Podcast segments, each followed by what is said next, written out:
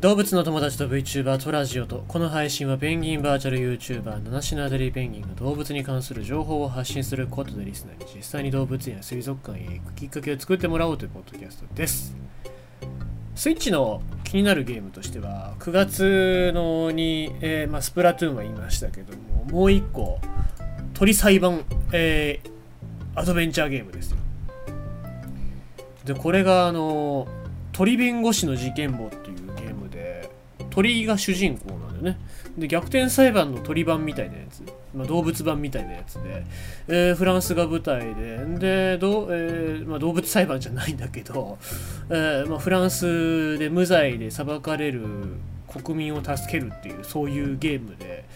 で街の中歩いてっていろいろとこう情報を収集していって解決に導いていく。んで最終的にはマルチエンディングいろいろなエンディングが用意されてるってことなんでまあプレイヤーによっては、えーバッドエンドだったり、まあ、ハッピーエンドだったりっていうことになるんだろうなとは思うんですけどもこれやりたい。ね。でもともとえっ、と昔のゲームちょっと前のゲーム7年7年前に出たゲームえ2015年から配信されてるんだけども日本語版がなかったってことで、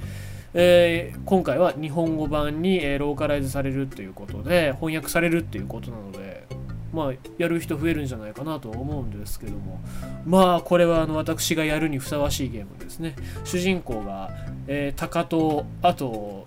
助手でツバメかな？スパロー君っていう。スパローソン君でファルコンさん。だからまあタカとツバメですね。鳥類の仲間としてそこにペンギンが入っていてもおかしくはないんじゃないかなという。そんな感じで、まあ、いつ2020年22年に発売されるって書いてるので、えいつかは分かんないですけども年内中どこかで販売されると思いますので買いたいと思います。まあつってあと4ヶ月ぐらいしかないけどね。えもうあと3ヶ月しかないの？早っ1年。まあ、そんな感じでございますので、えー今日のニュースは、えー身近なペットのニュース読んでいきましょう。猫と暮らすデメリット発信するわけ。コロナウイルスの影響でペットを飼い始める人が増えたという覚悟のないまま犬や猫を家族に迎え不幸な結果を迎えないように動物の可愛いところばかりではなく家族を迎えるデメリットを知ることも大切ではないだろうかというお話でございます。で、えーこれツイッターに投稿された内容でございますが、まあ、猫初心者が感じる猫との生活におけるデメリットという、えーツイートが今月5日に、えーツイートされで印象的なタイトルの画像がツイッターでも密かに話題になっているということで、えーまあ、内容は、えー読んでいきますと夜中大暴れしたり大きな声で泣く。で肉食獣なので糞が臭い。で当然のごとく医療費が高い懐かないこともある、まあ、シビアな内容が10項目にわたって綴られていると。作者の時雄さんはあるニュースがきっかけで猫と暮らす上でのデメリットを発信する必要性を感じたという。えこの画像を作ろうと思ったのはコロナ禍で安易に猫を購入した人が飼えなくなって手放したという悲しいニュースを見たからなんです。そもそもメディアや SNS では猫をこんなに可愛いという情報が溢れているのに猫を飼う大変さを伝える発信はあまりない。猫は可愛いだけじゃなくイメージよりも手のかかる動物。今猫を飼おうとしているか検討している人には大変なところを知って覚悟を決めてから家族に迎えてほしいと思ったんです。そうですね。まあテレビなんか見ててもまあ可愛いところしか特集しませんからね。時雄さんが画像をツイートすると猫と暮らす人からの共感や猫を飼うことを検討している人から驚きの声があったという。こんなに大変だなんて思ってなかったというコメントも多く寄せられました。もちろん個体差はあると思うのですが命ですから思うようにいかないことは想定していただいた方が実際に飼ってからのギャップは少ないと思うんです。家に迎えてからこんなはずじゃなかったとなってしまうのが猫にとって一番不幸ですから。で、えこの時雄さんも現在母親と2歳の保護猫の雷蔵と共に暮らしていると。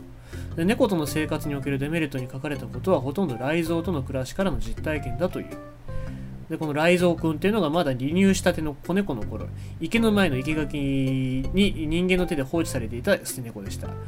私も母もウサギやハムスターの飼育経験はあったのですが猫を飼うのは雷蔵が初めて。ある日突然保護してしまったので猫に関する予備知識もなく全てが探り探りでした。で時雄さんがまず驚いたのは雷蔵の食の好みの細やかさだったと。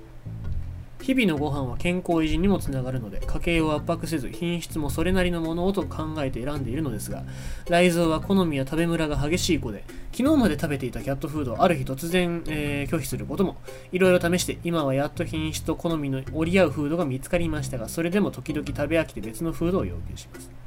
与えたフードを食べるものと思っていると苦労しますね。また、猫は穏やかで人に懐くものというイメージを持っていた時代さんは、雷蔵の神経質で人を寄せ付けない性格にも驚いたという。そもそも、ライちゃんはあまり人間が好きじゃないと。もう保護して2年経つんですが、はっきり言って今も懐いていません。かといって3日ほど家を空ける事情があり、ペットホテルに預けた時はご飯も食べずにケージで固まっていたそうで、迎えに行った時は文句の嵐なので、一応家族だとは認識されているようです。ということで、まあ、気難しく懐かないライゾだが、猫と暮らすメリットについても時代さんは話してくれた。やっぱり可愛いと。普段は抱っこなんてさせてくれないのに、どういう風の吹き回しか気が向くと、えー、寝るときに足元にすり寄ってくる。えー、そんなツンデレがたまりません。仕事が忙しくてしんどい時も、家に帰ればライちゃんがいると思って頑張れる。手がかかるけど可愛い存在です。ということでございますので、まあ、雷蔵を、えー、家族に迎えたことで保護猫という選択肢をもっと多くの人に広めたいと考えたそこでツイートした画像には保護猫を検討してほしいと呼びかけるメッセージも入れた。初心者に保護猫を飼うのは難しいという反応も多くありました。でも今はトライアルができる保護団体もある。その子の性格を知ってから家族に迎えられるのは保護猫ならではだと思います。そういったメリットももっと広まってほしいですね。ということでございます。まあ、あの、覚悟ができてない人っていうのがね、えー、飼うと大変なことになりますよって考えると、保護猫のそうやってトライアルを実施している団体っていうので、まあ、実施して、で、まあ、実際ダメだったら、まあ、向こうの人が判断してくれるっていうのもありますし、まあ、向こうは専門家ですから、で、あの、こっちも、えー、まあ、受け入れるか受け入れられないかっていうのはね、えー、猫によりますから、それはもう自分の都合じゃなくて猫の都合っていうところで、え考えていけるわけなんで、それはいい選択肢かなと思いますね。えー、でもまあとにかくね、えー、最近の SNS だったり Twitter とかもそうですけどテレビなんか絶対そうですよね。あの猫がゲロ吐いてるシーンなんか絶対映さないです